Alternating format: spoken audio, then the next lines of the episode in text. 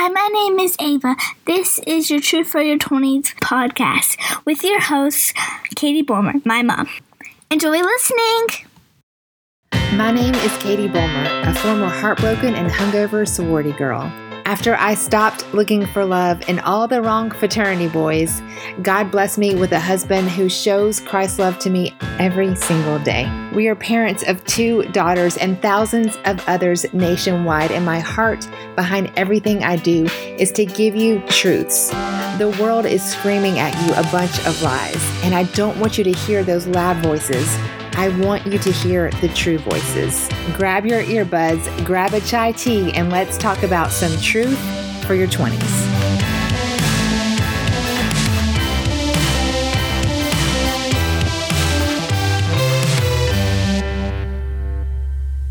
Have you guys ever fangirled over someone so much that you highlighted almost every word in her books? Also, you have a vision board over your desk, and one of your big dreams and big goals is to possibly have this amazing girl on your podcast. Me either. I'm just asking for a friend. But you guys, seriously, today I have on the podcast Mo Isom Aiken. She is someone I have admired from afar for so long. She is a powerhouse of just incredible information, of incredible truth. And she wrote a book that I am a walking advertisement for that is Sex, Jesus, and the Conversation the Church Forgot. You guys, ooh, I'm so excited. Here we go. But first, the review of the week. This is from Alexis. She says, As a single girl in her 20s, this podcast has been such a blessing. Short, sweet, and means so much. Alexis, your reviews are one of the things that helps this podcast to grow. And it really just means a lot to me because sometimes I don't know who's listening out there and how it lands on you guys' ears. So to be able to hear back from you, it just means the world. If you could take a second and leave a review on iTunes, I would appreciate it so much. Hello, Mo. Hello. This is a treat. I'm, Thanks for having me on. Of course. This is like my dream. I just think that you're the coolest person. I'm so excited to share you with our listeners. I'm, this is just going to be so fun. Oh. Um, share with us where you are geographically right now.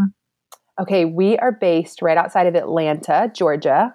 Um, so, kind of, I don't know if anyone listening is familiar with the area, but we're in like the Smyrna, Mableton area. Uh, that's home base for us. We can see the skyline from from one of our main streets, but we're just outside of the city where we can see some some green as well. We've got some yard to run in. So, uh, yeah, we're just outside of Atlanta.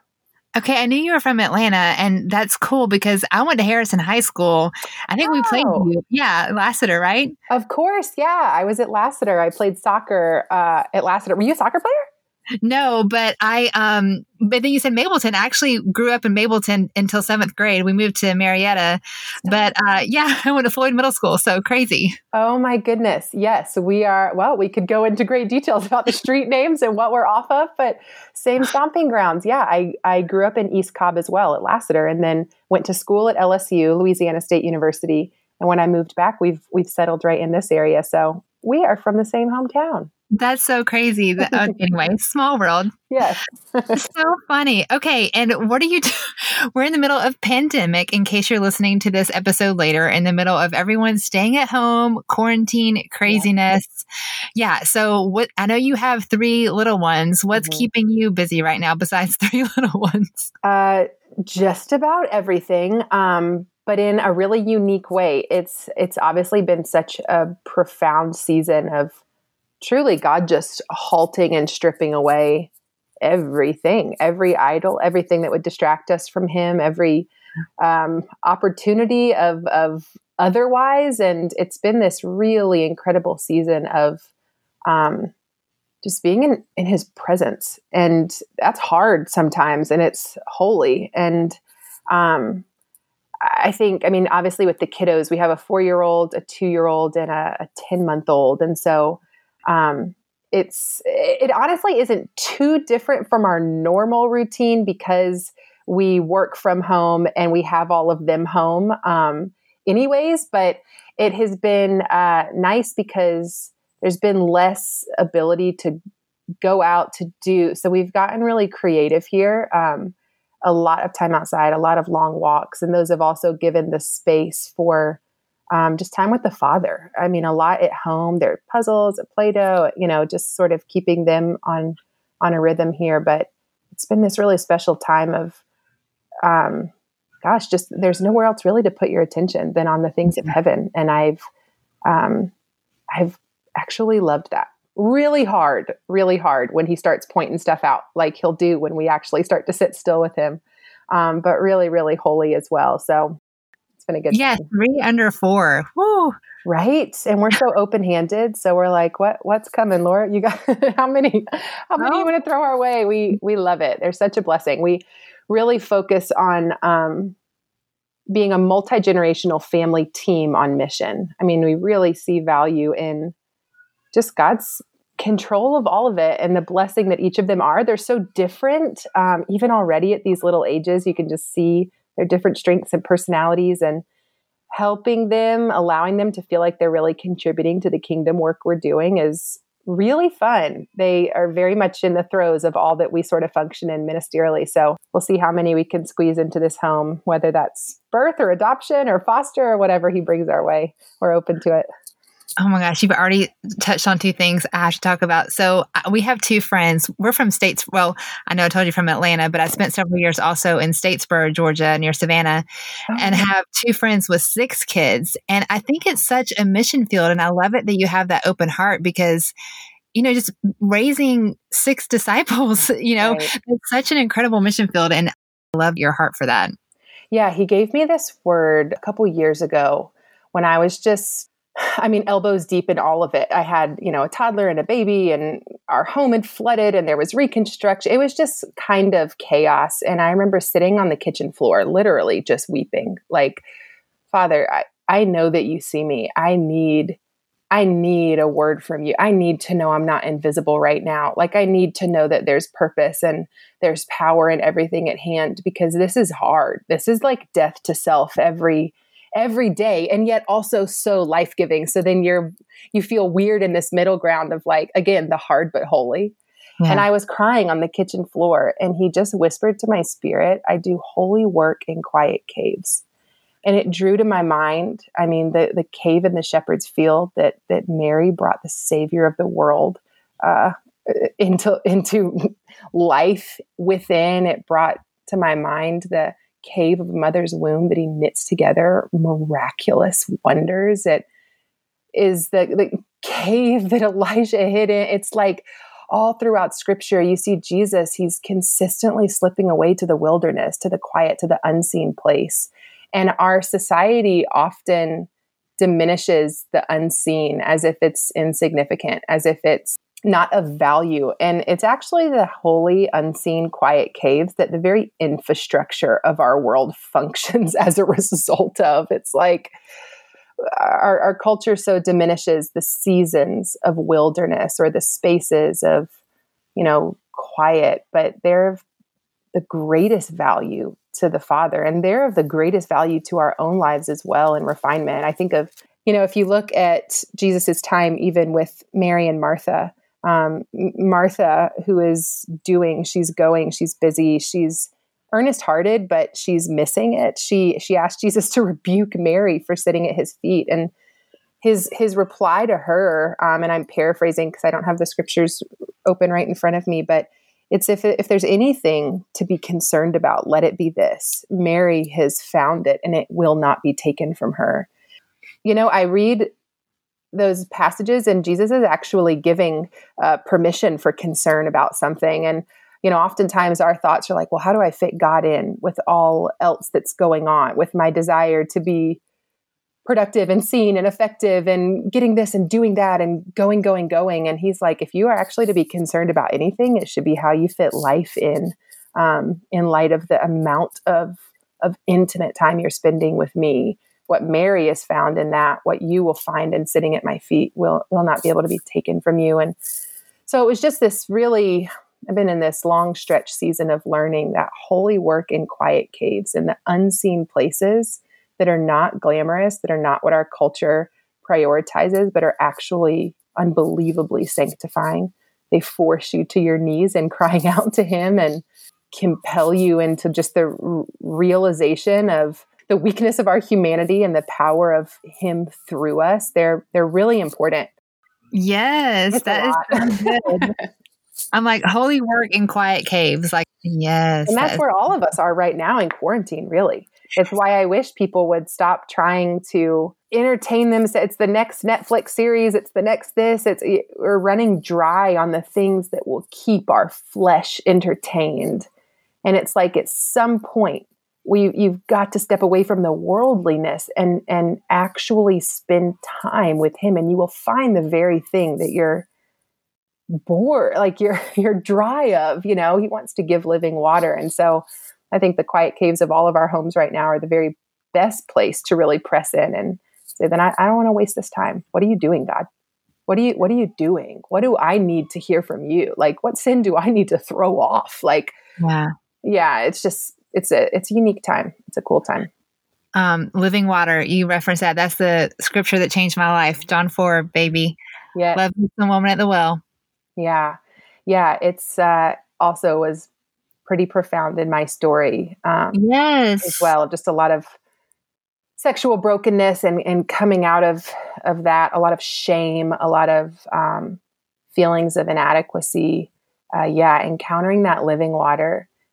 Uh, man, i know. That he presses in and actually it's not just like here's the living water now there you go. Like remember when she's finally up for it and she's like well then then i want some of this living water. He actually stops the progress forward there and he's like presses into her deepest wounds her hardest areas like that deep rooted stuff that would be kind of nice if we could just like pick up the gospel and run forward and never have to address but he actually is like okay then go get your husband and it begins this dialogue of the very things that are what define her life and his desire to tend to them so as to give her living water that can flow like a bubbling spring within her because she knows the value of it like Yeah. Because it, it is the very thing that will heal those those hard and broken parts. And um yeah it's it's living water that continues to flow and more and more and more as we as we press deeper and deeper with him. And it's beautiful. For a thirsty generation it's important. Yeah. we figure out the living water piece Okay, so yeah, speaking of that, a lot of our listeners are college students, and walk us to who you were as a college student. I know you have a lot of um, to unpack, and your first book was written. You were a senior in college, right? Or when your the wreck happened? It was, um, yeah, the book was written a few years later, but Right. my life totally transformed in college. So Yeah. everything in Wreck My Life, uh, the meat of it is really during that college time that I that I truly came to know Christ um, in a pretty profound way. Yeah, I was two very different people. Yeah. college and end of college. It was Yeah. So bring us there.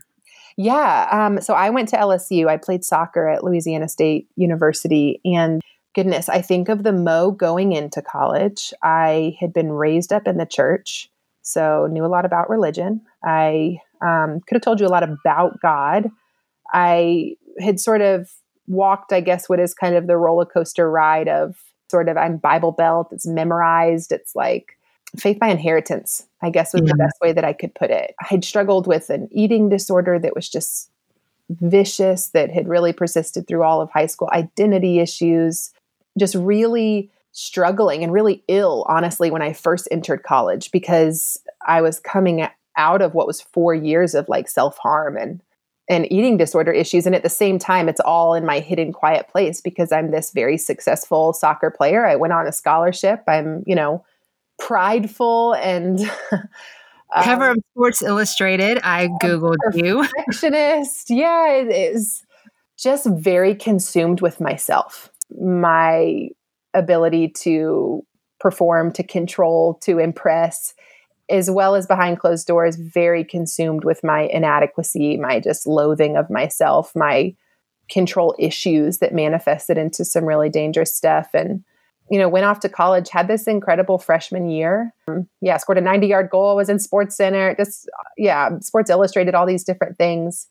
Um, but then went home that freshman year of college, and um, my dad put a gun to his heart and pulled the trigger, which was so unexpected. And yet, looking back, you know, hindsight's kind of twenty twenty, and man, in that season, it, it completely caught us off guard. It was nothing that had ever been tried before, you know, or or anything that had even really crossed our minds. But yeah, suddenly suicide was a part of my story. And that catapulted me really because my faith was kind of faith on the sand rather than a rock. Suddenly adversity came and it was like, it's like to some degree when our faith is really in the sand, we can like, we can kind of endure through a certain degree of adversity and and make it through. But then there are things that come in life. I mean, John 16 33 makes it very clear in this world you will face trouble. Um, but take heart, have courage. I've overcome the world. And when we don't can, you know, know that take heart, have courage, press forward with me, that trouble that comes, there can be a degree of it that just throws us completely off course.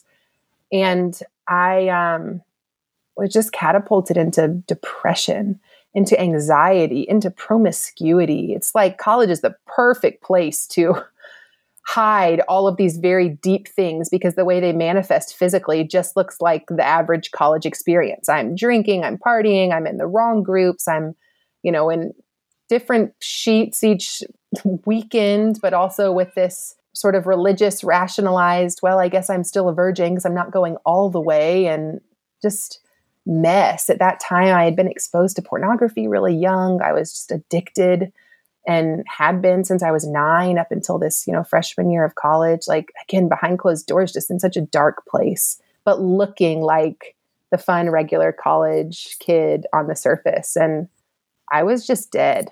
I was just so lost and hurting and confused and really struggled in that place for quite a while for really um, most of my freshman year, most of my sophomore year, um, in this really rough spot. And then, and I remember headed home for Thanksgiving break. My dad had died in January of 2009, and it was now, you know, November of, of 2009. And I was headed home and really kind of at the end of my rope. Uh, it was like a fast burn fire. and then I was like, yeah. this isn't it. It's not.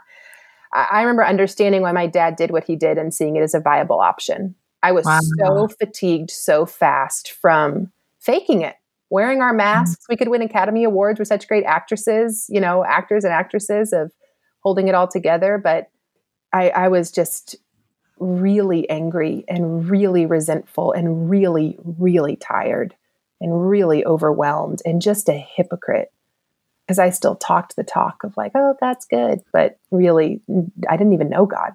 And I was headed home for Thanksgiving break. It was like 1 a.m. and I'm pretty much on the interstate alone, kind of near the Alabama Georgia line, and lost control of my vehicle because I'm in my own head. I'm depressed. I'm anxious. I'm frustrated. I'm so I'll just be frank. I'm sexting a guy, like uh, arranging my fix when I get home. Like just lost and I lose control of my car. It's in the center media and I jerk it back like, what is going on? My wheel is cranking and jerking. I try to pull it back on the interstate, shot straight across, hit an embankment, flipped several times and landed upside down in a ravine at like 1.30 in the morning. And um, really physically very broken. I had damaged ribs, lungs, liver, neck. I was such a mess. And I remember hanging upside down in that Jeep and coming to and feeling absolutely overwhelmed by the Spirit of God that just moved into that wreckage and very physically, but also very much just metaphorically, spiritually, yeah. like in the most broken part of my life. And feeling the Spirit of God just tangible and thick in that vehicle. And it was as if He just began to speak. And suddenly it was like the depths of my brokenness and the depths of my need and the depths of my sin were just so clear to me. And I couldn't fathom that the Spirit of God would even be present. Like I was, it was so clear to me the intensity of my sin and the intensity of His outstretched mercy. And I just, it was like, be still. Psalm 46 10, be still and know that I am God. And it was just this interruption in my life that in that moment, in that vehicle, it's hard for me to even really wrap words around it. I was like, I can't, I can't even believe you've sustained my life much less than met me in all of this mess and and outstretched some grace to me. And it was such a tangible, real personal encounter with the Spirit of God that there was no looking back. There was no, there was no option. there was like everything else looked like filthy rags compared to this glory that was like, I've made you, I've sustained you, I have plans and purpose for you. Choose if you will continue to let these haphazard winds of life, just doing the college thing, just going with the flow, just being one person on the outside and another behind closed door, this double mindedness, choose if this is what you want to continue to live by, or if you will trust me, the master artist, the one who knit you together in your mother's womb, to, to rebuild you uh, into a new creation and to be with you all the days of your life and use you for my purposes. And I was like, oh, that's a really good offer. I'll, I'll, go with that. I will go with that.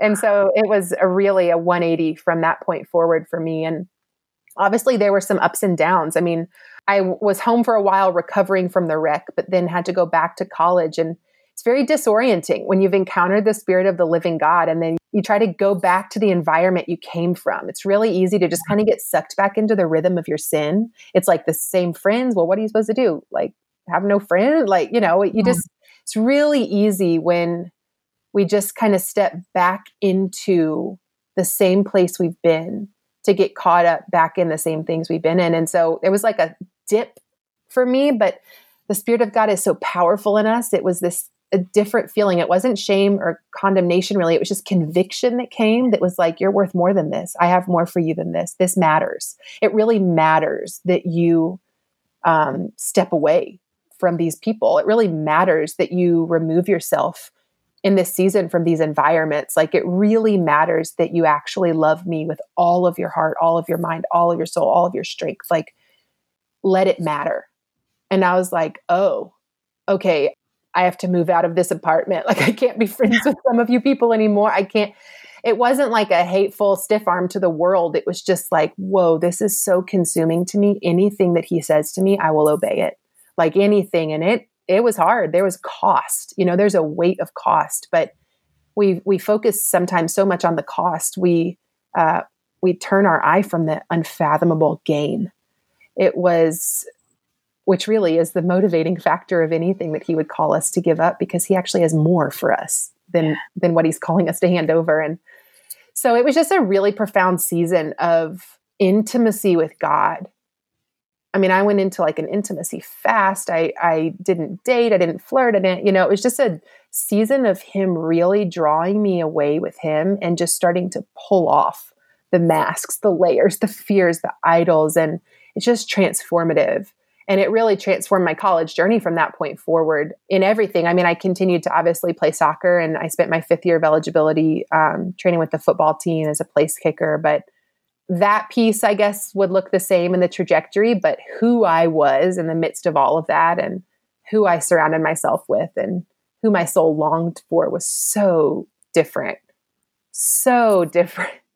Oh my gosh, I didn't realize we had such similar stories. I also got in a really bad wreck, uh, flipped several times. Alcohol was involved. Wow. This was my freshman year, um, but and I wasn't as badly injured. It was crazy. We landed on the passenger side. I was with a guy I was dating. Um, we landed on his side of the car, and I'm hanging by the seatbelt. But I was, besides a few scratches and bruises, totally fine. And kept living my reckless lifestyle. Like it did not even wake me up. Um, it wasn't until my senior year that a breakup of all things crushed me wow. and made me like, I was like, oh, I'm looking for a boy to fill my broken places. Turns out another sinful human being can't do that. yeah. Yeah, exactly. um, exactly but yeah, so interesting. And then senior year, um, what you said too about hanging out with the friends, it's like, I still love these friends, but I have to surround myself with people who are also seeking the Lord because I can't go to all these parties and be surrounded by all this tequila and try and, you know, make good, good decisions right. with my life. It's so hard. Exactly, exactly. And it was really interesting. I think, you know, as soon as I was able to open up to certain people, to step away from friend groups, for, to step away from environments, to just say no when an invitation came for a place that was not going to be good for me. Like, it was so interesting because very quickly it's revealed who is a true friend and who just like that you serve the sin in them. Like, and so when I would make my heart finally, like when we have the courage to just make our heart clear, like I love God more than I love you. So I know I can't, in order to honor Him, I'm not going to do X, Y, or Z with you. It becomes very clear who really just kind of kept you around because you'd you'd sin with them. Like that was what the yeah. the friendship was kind of foundationally built on, versus who actually values you and your heart and your life and your experiences and what you're learning. And there were very few, to be totally frank, that from my first group that remained in the picture, but God was so faithful to send others. Yeah. True godly community, people truly seeking after his heart as well. Like he sent those friendships. And when I look at the comparison between the two, I'm like, oh my goodness. Thank goodness I was willing to walk in that sort of wilderness season um, because it's it's night and day. And what's really been interesting too is that years forward from there, there have been people from that first group who I, I'll hear from every now and then who have seen the actual long term change or transformation, or who then in grief or in struggle or in, you know, stronghold or whatever it may be, reached out or have followed, or who I know are like watching and seeing and following um, what God's doing in in my life. And so there's sort of the long arc hope we can hold on to too of like, if I'm really going to love the Lord my God and love my neighbor as myself, then I'm not going to continue to serve the sin in my neighbor. I'm going to walk with the Lord my God to actually love my neighbor well enough to shine light towards them versus just keeping them in darkness by, you know, participating with whatever that darkness is. Um, even if that's a long term, you know, pursuit, even if that's a long term journey.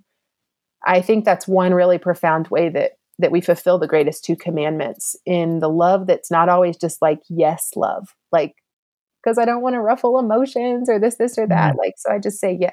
But like real love of of how God loves us. He loves his created thing, but he detests the sin. And so if we love the created thing, the person enough, we will love them enough to detest the sin and to not uh, not come into agreement with it and pray by the spirit of God that that will um, that he'll use that short term, long term, however he sees fit so good. Okay, so you come from a star soccer player who's kind of living for the world mm-hmm. and have a traumatic incident with your wreck start, you know, on fire for Christ. I'm sure there's a million details in there. But then you end up writing a book. And now, I don't know whether you like to be called this or not, but have kind of become an expert in, in the way God made sex and how we treat our bodies and this incredible, yeah, like, hey, I'm the girl who talks about never sex. the plan. It was never the plan. but you're so good at it. And our world is longing for people to speak truth into the subject because you know as well as anyone that our world has confused, as for lack of a better term, this subject. Like drastically yeah. confused it. So I'm sure there's a lot to unpack, but I guess I want to know. I've heard you say one time on an interview that, you know, you wrote your first book about your testimony, but there was so much more just in your sexual testimony. You knew it was a whole separate book. So I guess just tell us a little bit about like why it was a separate book and why is it such an important subject? That, those are two really big questions. yeah, they're big. It's it's good. It it is something that is so there's so much meat there's so much depth um, even that i am continuing to learn on why these things matter so deeply to the heart of god. And so yeah there's a lot of a lot of depth but i will say from sort of the beginning marker of starting to realize whoa this matters to god and, and he's got a lot to say to us about it. And he's telling me to say things to other people about it. And this was never the plan. Yeah. My friend and I the other day were like, how did we end up in sex ministry? That was never really the thought. no one thinks about that. But um, no, it was interesting. I was, you know, writing, like you said, my my first book, which was my testimony of coming to faith, kind of what I just shared. Um, I got to the portion, I guess, where he really began to transform kind of that intimacy fast I just referenced. And as I'm writing about this intimacy fast, I'm like, wait, the depth and the width and the breadth of like all he did in my heart and showed me and taught me, I would be doing a disservice to try to squeeze this into a chapter. Like wow. this is this is its own book. This is its own conversation that could persist for quite, I mean, years really, if we dig into the depths of things. But I just felt him very clearly say to me, like, there's more here there's much more here and don't do this a disservice. And so I, you know, touched on it in the first book, but then I remember standing in my kitchen one day and he just downloaded it to me, just sex, Jesus, and the conversations of church forgot. Boom, boom, boom, boom, boom, like topic, topic, topic um, that he wanted me to to speak into, and it was just amazing because when I really sat back and started to think and pray about it, I was like, whoa, yeah, like my sexual testimony really mirrored my testimony of coming to faith in this brokenness, confusion, worldliness, lost, perfectionism, seeking, you know, affirmation from all the wrong places, like this whole journey that had been one of my testimony of coming to faith as well as just how I was sexually conducting myself. Um, and then this encounter with Christ that changed everything. It changed everything without even having the depth of knowledge and understanding, even, you know, 10 years later now that I do, it still instantly by the Spirit of God shifted everything in my heart. And I knew like, this has to go. This isn't it. And so when I started to see the things and the ways that He opened my eyes and unveiled and spoke to my heart and ministered to me and healed and brought me into wholeness of understanding my identity and my worth and what is true and proper worship to Him and how I carried my body and man, it was just a lot. And so I sat down and I I wrote uh, the second book, which was Sex, Jesus, and the Conversations the Church Forgot. And really, um, even though that moves into a lot of depth, the heart of it was the realization of like so much of my struggle originated because I think my parents thought the church was having the hard conversations with me. The church thought the family was, and really no one was. And I mm-hmm. was just looking to and I say that my mom she's she's amazing and and there was a lot that she taught but when it came to the depths of how these things collide like our walk with Christ and our sexual lives these things are very deeply intertwined but no one had ever like helped me connect those dots and I hadn't sought God in connecting those dots I had made this vain virginity vow when I was 9 years old and thought that was it that's what a good Christian does like and yet then was struggling with an addiction to porn was pushing the envelope was how far is too far was you know a mess and thinking well i'm still a virgin and he was like but are you pure mm. i was like. Oh uh, by whose definition? Like yeah. we get real defensive but it was just uh, what i really wanted to do was i wanted to write that second piece to like the teenage mo who was knowing it wasn't it wasn't it but who didn't know why. And i that book really served to start to kind of cultivate the conversation. I wanted it to be this conversation starter of like we have to be speaking into these things and sharing truth around these things and looking to the gospel for answers to these things and you know under starting to peel back and understand the depth of them because people are dying in sin around these things and we're buying into the taboo nature of like it's not for us to discuss. It's yeah. very much for us to discuss. It is very much important. So yeah, the second book kind of opened up the conversation there and um, really ultimately i guess to kind of summarize your second question i think the greatest and most profound revelation from all the details that you could go into around sex sexuality how they reveal the gospel, what they're saying of God, what He desires of us. Ultimately, at the end of the day, what it boils down to is like we're creatures that are made for intimacy. But first and foremost, above all, it's intimacy with God. It's intimacy with the Holy Spirit that transforms and heals and changes our hearts. And, and our behaviors then follow suit because He's transformed our heart and we then want to honor him, want to walk in his ways that are for our best and for our good and for his glory. And we want to throw off the sin that so easily entangles us. We want to turn from what we've lived and we want to repent. We want to turn back to the one who knows us and who made us and who loves us. Um, but it, it only happens by way of intimacy with the Holy Spirit that transforms our lives, like that transforms our heart. And so many of us are seeking intimacy in all the wrong places because we don't even realize the void we feel is that we're uh, not knowing intimacy with God. And yeah. it changes everything. It changes everything when we welcome what I say in the book, like when we welcome Christ into the bedroom, like when we welcome the Holy Spirit into this huge piece of our lives, our identity. He's the creator of sex. He made it for his purposes. It's an act of worship in the right context. It's a weapon against the enemy in the right context. It's a weapon against us in the wrong context. I mean, it's it's really really deep. Um, but at the at the very base level, it's understanding that like, man, by turning our hearts back to God, trusting in the grace and the mercy of Christ to forgive us of the sins that we've known, receiving the Holy Spirit to lead us in truth in the way we should go.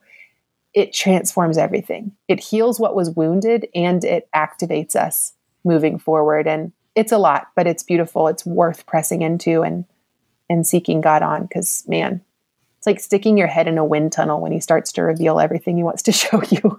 oh,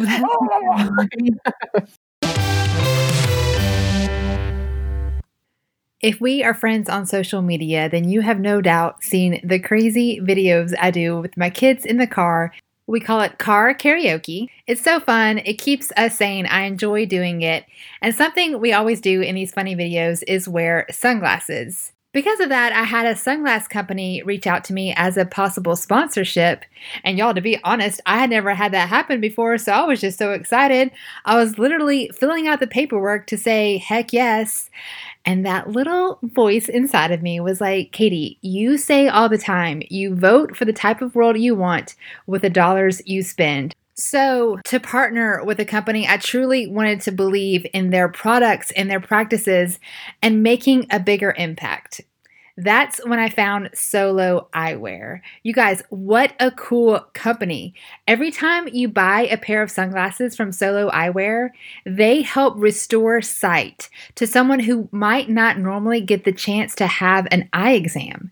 You're actually changing the world with a pair of sunglasses.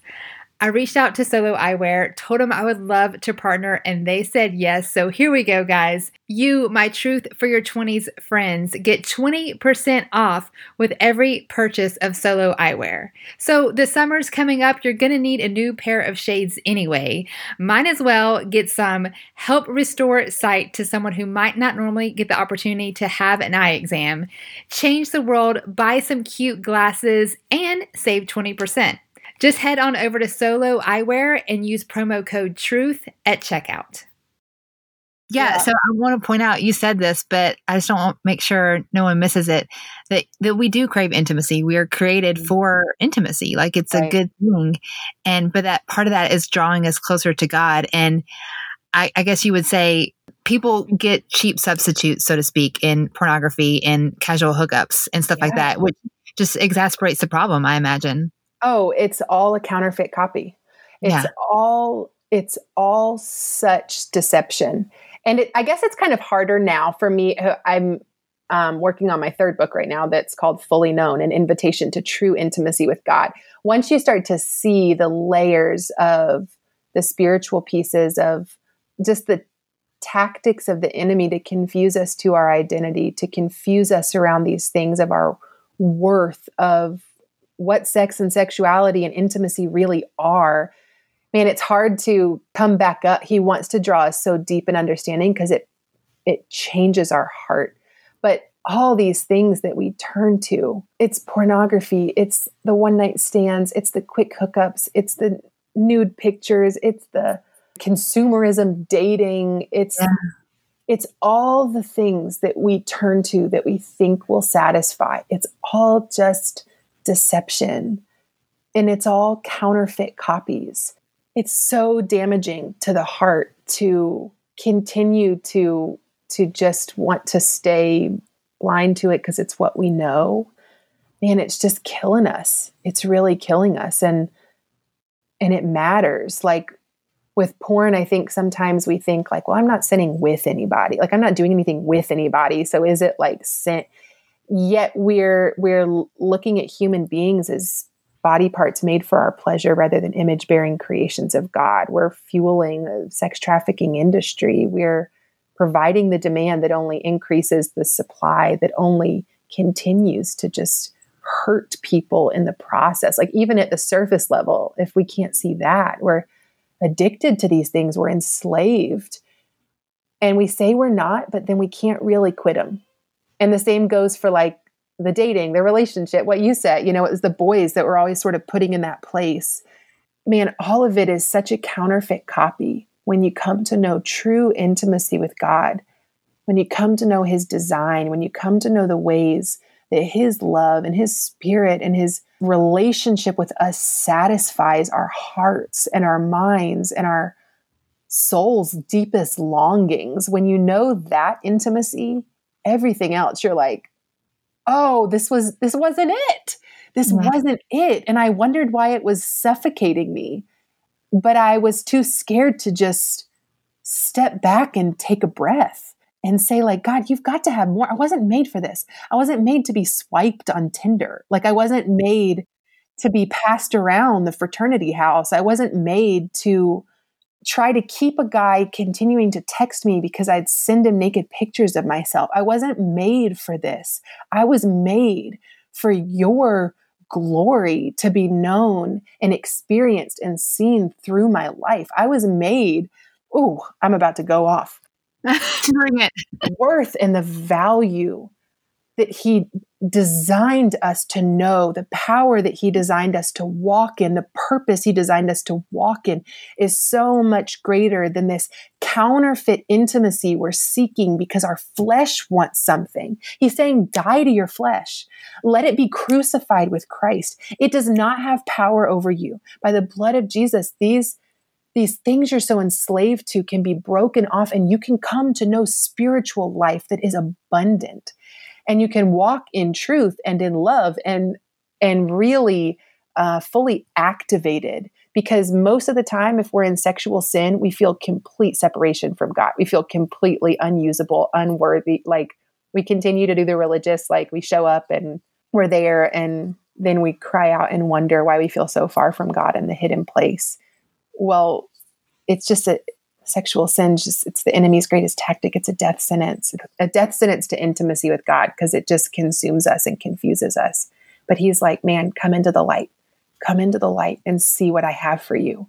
It's better than any one night of pleasure. It's better than than chasing identity. It's better than all of these broken things. And i'll go so far to say too it's better than this banner of pride that you hold over yourself that you're not like those other broken girl like he's like come out of that too. That's not it either because you're weighing yourself against against others who are struggling. Take take the plank out of your own eye before you point out the speck of others. I want you to come out of pride and i want you to love those girls that you live with in your apartment. I want you to see their brokenness and their need and not feel better than them but see them like christ saw those like they were like sheep without a shepherd. And it says he felt great compassion for people, that he wanted them to know freedom and truth too. And um, man, it's just transformative. It's really transformative to to truly repent of our sin, which implies we turn back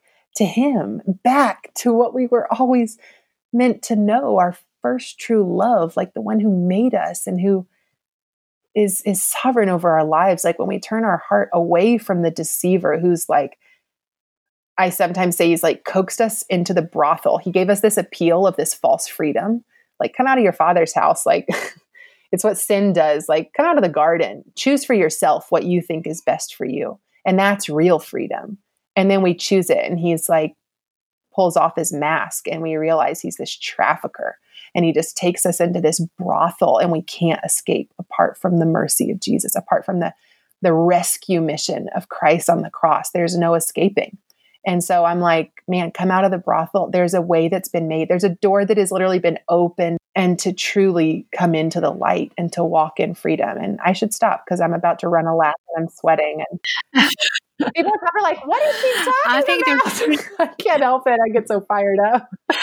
There's flames coming off my computer right now, though. sorry. I, just love, love people. I want those who are knit together by their maker to know that they are ultimately made to be the daughter of the most high king. And and in our sin we're just we're so scared but there's no fear in love like in perfect love. There's no fear to turn back to god and to say man all of this was not of you. I want what's of you. Like all of this has left me dead. I want you. And when we like if we really want him, then we actually really find our true identity and we never look back to the fake, false, counterfeit things we chased. We like only look to the things of the kingdom and and they're incredible. They're incredible. Oh my gosh, so good. I'm over here. You can't see me, but like I'm raising my hands, I'm nodding my head. I'm like a, a old lady in church, like, yes. it's a lot. He just loves us. He, he loves us. Uh, I love it so much. And so this is just why I'm so passionate about my younger friends for a million different reasons, but especially the subject of sex. I know I definitely did not understand it, misused it, misunderstood it, mm-hmm. and just so thankful for your voice. And, you know, again, you didn't set out to be a speaker, so to speak, speaker, so to speak, on sex, but God's truly using you. And I'm just so thankful for your voice. And um, I mean, we'll, we'll link your books at the end, but you guys, she has some incredible resources and books. And I just hope that everyone can get some of this wisdom because I'm just, I just think that you're, you're killing it in such a good way and giving all the glory to the mate, the one who made sex and this gift of our bodies and the gift of intimacy. And I just love it all. Mm, thank you. It's, man, it's still a fight. It's definitely a battle. Like the flesh has to die so our spirit can rise. But the helper, the advocate, the teacher, all of these things that, that the word tells us the Holy Spirit is for us, the one who convicts us of our sin. Like I remember, goodness, oh, this was, here we go. I remember after coming to know Christ, after encountering the gospel, there was like that surge, that high where I was like, I need nothing of the world. Like when you're mm. first so fired up and I hadn't touched porn in a while. And then one day in my apartment, um, I lived alone at the time. And I remember it was just like, man, the urge just welled up. It just came up. It was like sort of that mountaintop high, I guess, to some degree. It leveled out a little bit. And that's where the the urge just crept up. And I remember opening my computer and just kind of, it's like muscle memory sometimes. Sometimes you'll respond to that late night text because it's just muscle memory. Like it's just what you've always done. And, and we just start to move in those ways. We haven't really let the power of his blood break off the power of that sin yet. And um, I remember the urge came and I just opened my computer and I like navigated to this familiar porn site. And it was like, it was genuinely like the instant that was set before my eyes. I almost puked. I was so grieved he had literally given me new eyes to see.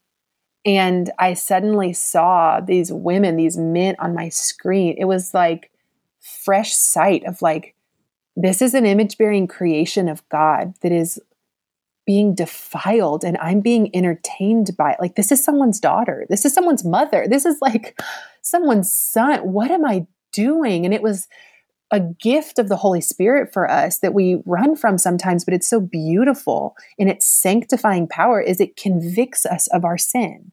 It reminds us of truth. It reminds us of his word. The Holy Spirit is our teacher, our advocate, like our leader, but also our convictor. And I remember the conviction that I felt in looking at that was so different than just like, oh, I feel bad. I don't want punishment for this. It was a different type of conviction. It was really the heart of the Father that was like, this isn't it. There's close your computer. Like, and when we pray and we receive that spirit, we suddenly find the emboldening and the power. Like when that late night texts come, we're like, what what is even happening here? He doesn't even understand my worth. He's not this isn't even worth a response right now. And we close our phone. Like, you know, when you're yeah. headed out to to the get together with people and and alcohol is on the table and you know that is something that has consistently led you into actions and decisions you do not want it's only by the spirit of god that we find the the boldness and the courage to say this is this isn't it for me like i'm, I'm not going to partake in it it's only by the spirit of god as he convicts us and teaches us and leads us that we can walk in his ways and so we really have to pray god give me your spirit like that i am not trying to just figure this out on my own because we've tried that a million times and we always end up back in the same spot. It's literally not by own, our own power; it's by His yeah. His power in and through us, and it's it's it's amazing. Man, I remember. Sorry, I just keep going. No, I like it. A big part of the of my journey too, coming out of so much of that stuff, was realizing like the nature of how to truly break these things off, and it's the model of the cross. It's of forgiveness um, really that like the deception of the enemy can't stand it when our eyes are open to oh i need to ask forgiveness from this person for x y or z or i need to extend forgiveness to this person who like raped me or molested me or hurt me like i need to extend forgiveness to this person that does not mean we go back into a dangerous situation and think it's kumbaya because but it does mean we can break the chains around our heart off that they hold, the power they still lord over us because of this root of bitterness or pain or anger or wound. Man, it's by the Spirit of God that we realize, oh, forgiveness breaks this stuff off. I don't have to stay chained to this stuff. And I remember in my journey of healing, it was like this participating in the healing of God really prompting me message these people like I remember writing down the list of all the people I could think of that I'd been physically involved with, especially. That was hard. It was multiple pages, which was very humbling. like that's a big part of this whole equation is humbling ourselves before the Lord. And it's hard. It's hard, but I remember thinking, I have nothing to lose here. Uh, if anything, I have freedom to be found. And so I wrote down all these names. And one by one, I just began to bring them before the Father. Like, God, please forgive me for X, Y, or Z. God, please help me forgive this person for X, Y, or Z. And just even bringing their names before the throne and proclaiming Jesus' blood over each relationship, over each interaction.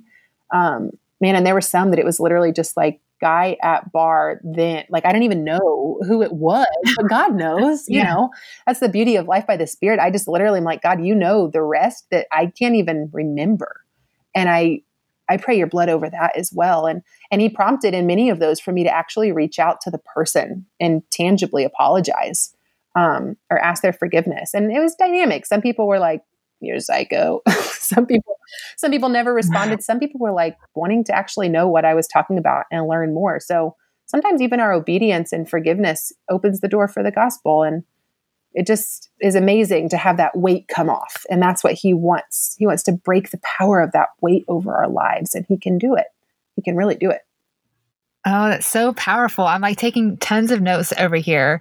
Um, break my heart for what breaks yours as yeah. you experience watching pornography. That's so powerful. Mm-hmm. And um, I, I, want to put this on a t shirt nothing to lose, but freedom to be found. That is good yeah. stuff. That's all it is. We're so scared of obeying God because it will it could stand to hurt our feelings to admit our sin like yeah. but this is the long arc journey the giving over of the stuff that's not you that you also promise the receiving of more of what is you. That's this dynamic intimacy with god too this giving and receiving. We don't he doesn't just tell us to like hand over our sin and then he just leaves us empty. He said like i even had to restructure my prayers at one point in the process of all this revelation because i'd always prayed like for example like god please take my anger like you know take this from me i would pray all the things that i wanted him to take and i was never praying the full arc of and lord bless me with peace that surpasses all understanding with a spirit of self-control with like we can pray in our active prayers of repentance god take this and then we pray his word over what we open our hearts to receive. And Lord, please give me your heart. He's so faithful. He's so faithful to answer that. And and he's so faithful to his word and his promises and his character. And so when we pray for his heart, he's not going to withhold that. He he tells us to pray for that. Like he, he's he's not going to withhold. Um, yeah, just a, a neat layer that I don't think in our perverted form of intimacy that we go about with people, usually there's a lot of giving for us and not really much of receiving of the things our hearts long for. You know, it's like we're used and abused and we keep going back to this cycle and eventually we see God as the same way. Like you just want me to like give up my life, my wants, my will, like give up my flesh and you're just going to leave me high and dry like all these different people did. And he is like, please know my intimacy is nothing like this broken intimacy you've known with man. Like my intimacy is perfect for you. I don't leave you high and dry. I don't leave you groveling or begging. I don't leave you with the silent treatment. I don't leave you wondering if I care about you. I am the giver of myself to you, of every good and perfect gift comes down from the Father above. Like when we really start to navigate intimacy with God and we break out of our assumptions that He loves us in the same way these counterfeit relationships have never satisfied, then we come even more into the fullness of Him. That's so good. Switching gears, and perhaps this is a little bit of a selfish question, but what I admire about you is you have, you know, like the email series called The Bold Life and have such a bold presence on stage and the boldness to talk mm-hmm. about sex and pornography and a lot of things that is not comfortable. And I'm sure, you know, it didn't happen overnight for you to have this bold voice. And as someone who struggled to find my voice and try to figure out where I am and all of this stuff, I'm just curious how you got to be such an incredible dynamic speaker. I'm sure that's not a one sentence answer. And like, what gives you that boldness? I think I know the answer, but I just want to hear it in your words. Yeah. Well, first and foremost, what gives it, it again, it goes into the book of Acts, Acts 431. Um, talks about when when they prayed the place in which they were gathered together was shaken and they were filled with the holy spirit and continued to speak the word of god in boldness. Mm-hmm. over and over i look sometimes at the life of peter who was like so passionate for for jesus. He he was so passionate in their life together tangibly. Um, and so many of us are. We're also kind of up and down. Like i just if you look at peter's life it's so dynamic. He's he's walking in wa- on water one minute towards christ and he sinks the next you know he's trusting in jesus fully one minute and he's feeling like he has to lunge and cut off the ear of the you know men coming to arrest him the next like he he proclaims he would never deny Christ one minute. And then he's literally standing toe to toe with a slave girl, someone who societally would have had no impact or power over his life to do anything. And because she simply says, like, wait, weren't you with Jesus? He denies Jesus the next. You know, it's like he is so up and down. And it wasn't until the Spirit of God came upon him. So Jesus dies, mm-hmm. resurrected, yeah. ascends. He tells his disciples that he sends the gift of the Holy Spirit. The first fruit inheritance for the believers in Christ is the gift of the Holy Spirit. And he tells his disciples, like, I'm sending my spirit to you, you know, and they wait and they pray. And when he when they receive it, uh, we see this at like Pentecost when the Spirit comes upon them he is then, just a little while later, standing toe to toe with the Pharisees, with the Sadducees, with the religious leaders of that time who would have had a lot of power to destroy his life. They literally just exercised their power in such a way to see to the crucifixion of Jesus. Like, in one minute, he's toe to toe with a slave girl in his flesh and he flinches. The next, we see he's filled with the Spirit of God and he's toe to toe with the power forces of the time and all he proclaims before them is, We cannot stop telling anyone who will listen about what we've seen and heard. He is in such boldness. The Spirit of the Lord comes upon him, and he speaks in boldness, not by his own strength. Remember, in his flesh, even though he loved Jesus, in his own strength, he was still sort of up and down, back and forth. But when the Spirit of the Lord came upon him, it was like it's sort of like Esther. If I die, I die. Like I guess God is there's there's nothing more valuable than saying what needs to be said. And so I really that sticks with me. And I've learned as I look at my at my own life, even still walking, you know, wow. with the Spirit of God, but also very much still learning how to die to my flesh. Like the times where the apprehension comes or the nervousness comes or the fear comes or honestly the fear of man that's a big thing for me. I lead on like i'm very strong but no one really sees the mo. Like after i post a really bold word my poor husband and my my co-laborer brittany they get to see the real mo who's like well what what did i just say? And should i have said that? And what if people think x y or z? Or what if this person says this this or that it's real it's real that hmm. we would navigate these layers of humanity even david does in the psalms he laments, he grieves, he cries out, he rejoices. He's all over the place.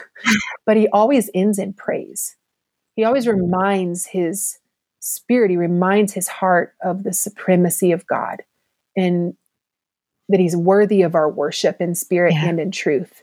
And sometimes that yeah. looks like worship to the point of persecution. You just got to say the bold things whether that's on a mm-hmm. stage or come on, I'd rather get off the stage, rather whether it's a one-on-one discipleship with the people in our lives, with our roommate, with our spouse, with our children, like whatever that looks like, it is ultimately his spirit moves and speaks when we've yielded to him.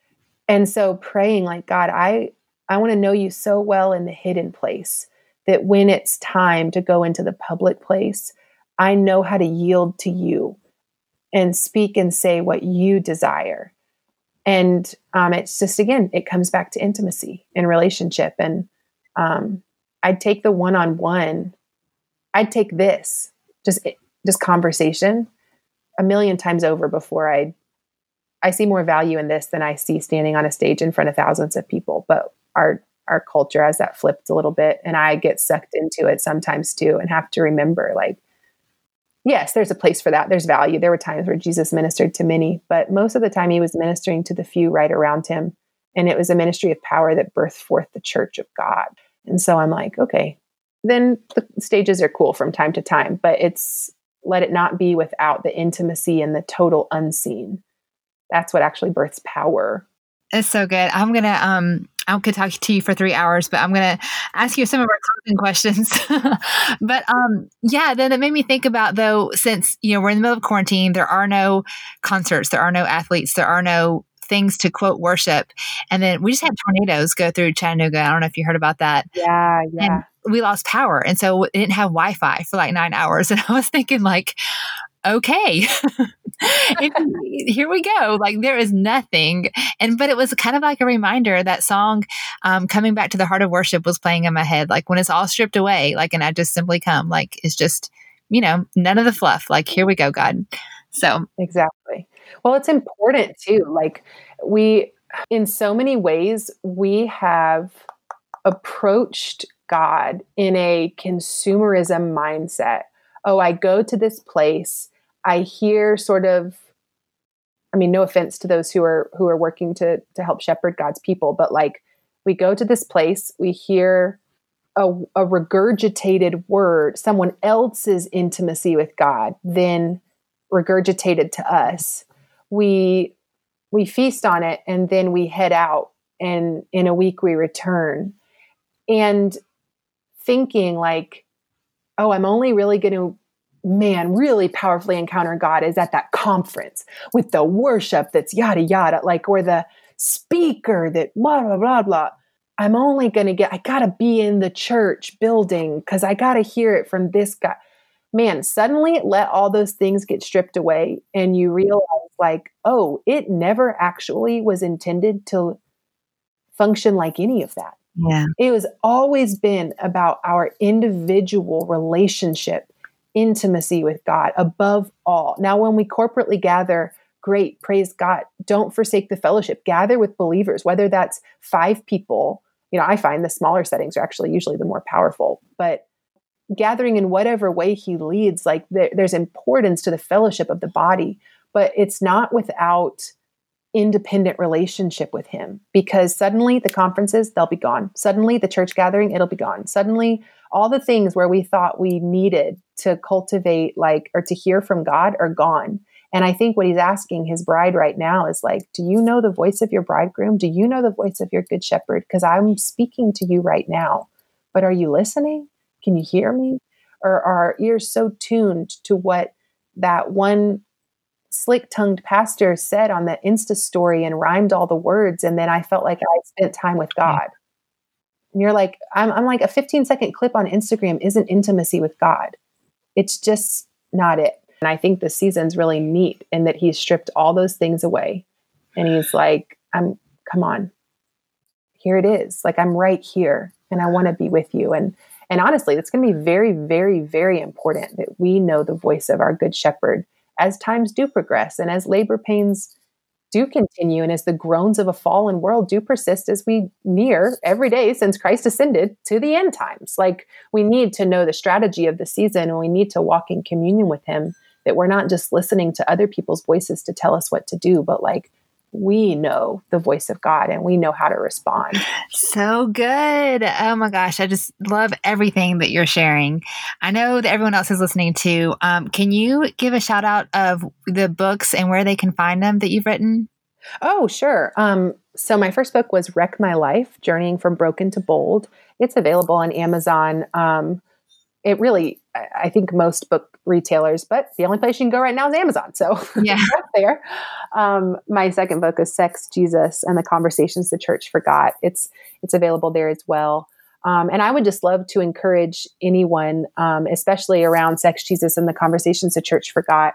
If you go to moisom.com, we have a number of really valuable resources completely free and available there, chapter by chapter. Um, you know, mini video guides to prompt conversation if you're reading through it in a group.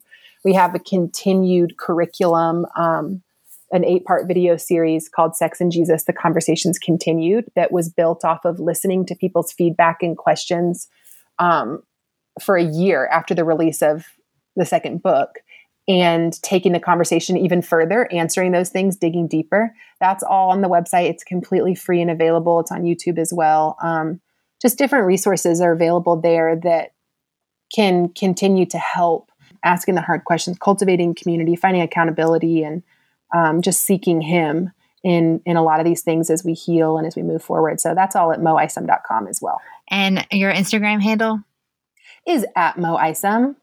I'm really trying to change that soon. I'm really trying to break away from Isom. It's my maiden name, and I got roped into keeping it for ministry and now I'm like five years in and I'm like, Ted Gummit, it's not my name. I'm Mo Aiken. I'm Mo Aiken. But no, it's still uh, it's still at Mo Isom and um, yeah, can find there. We share we share a lot on on Instagram is probably my most frequent place of sharing stuff. So your cute baby pictures I follow and I love. They're so cute. They'll always be splashed in there. I'll be re- delivering a prophetic word about end times one minute, and then you'll see my little dimpled ten month old the next, and I'm like, listen, it's the both and around here. And it's perfect. and, then real snuggly all in one day. and that's why we love it. Um, but yes, I know a lot of people listening do college Bible studies, chaplain of their sorority. The digital resources that you suggested would be perfect for that. So I want to make sure people know that grab the stuff on her website because it's so good. Um, highly recommend it. Yeah, all free, all all freely received, freely given. So it's there for anybody. Very generous of you. Um, okay, so as you know, this is called the Truth for Your 20s podcast. And I love to close by asking the question if you could have coffee with your 20 year old self, what would you say? oh, you know what? I was just looking. Okay. I actually wrote an Instagram post a little while back that uh, started by saying, Dear college aged Mo. I have it right here. So I will just read what I wrote then. I said, Dear college aged Mo, I know deep down you long for more. You know there is more. More than these twisted feelings and Saturday night flings and one sided efforts to feel valued and seen. I wish you would stop chasing the next him and instead let him in. Capital H. Uh, and I don't just mean let him in like that one time prayer you prayed when you felt guilty and that other sinner's prayer you unleashed at that one weekend retreat. No, I mean really let him in. Let him see you exposed and weak. Let him hear you vent out that pent up conflict you feel of liking the sin you run to, even though you know that sin leaves you empty. Let him heal you with more than just a band aid fix your emotions want slapped on quickly. No, let him do relentless heart surgery day in and day out. Let him dig out those roots of rejection and pain. Let him weed through those images you streamed into your eyes and deceived you into believing leveraging your body might warrant you that pleasure you just think you need. You know, pleasure is not the same as intimacy, right? I need you to know that. I need you to know that intimacy is hard and holy and takes work and surrender and vulnerability. It's not a quick burn, it's a wildfire type unleashing of glory. But right now, you're settling for the quick, the cheap, the easy. Dear college aged Mo, you're worth more than all of these things. Don't hide like Eve. Run into revival like the Samaritan woman when you drink from his intimacy. He quenches the thirsty. You've got this, girl. His mercies are new every morning. And he's got the best in store for you, named Jeremiah Lee. No more peasants, just his presence. You'll see. oh, that's so, so there's my there's my final anthem. No more peasants, just his presence. Girl, so good. That was beautiful yeah, that's what a lo- few months back I I wrote to college aged Mo. So maybe that lands with somebody listening. I know that it will. Y'all make sure you follow her at Mo Isom for some more. Uh, all your stuff is good, but that was really, really good. Oh, well, thank you. you so much for coming and sharing your wisdom. I know that girls are going to just love this episode, and I know I certainly did. Well, it was a pleasure. Thanks for having me on. Let me let me ramble so much. I appreciate it. It was perfect. Oh my gosh, wasn't it so good? I told you guys it would be so good. If anything resonated with you, it would mean the world to me for you to just take a screenshot of this episode and put it up on your social. Every time someone does this for me and tags me at Katie Bulmer Life, I happily reshare it. And you guys, I was just looking last time I did this, there was like 50 sticker taps for the person who shared it. So you guys get some Insta love. We help this podcast to grow. Everyone wins when you help spread the message of something you loved on this podcast. And tag Mo. I'm sure she would love to hear that you guys are loving the episode as well at Mo Isom. Thank you so much for listening. Thank you for tuning in. Thank you for sharing with your friends. I hope today that you got some truth for your 20s. Hey, my name is Hannah Boomer. Thanks for listening to my mom's podcast. Bye. and our work here is done.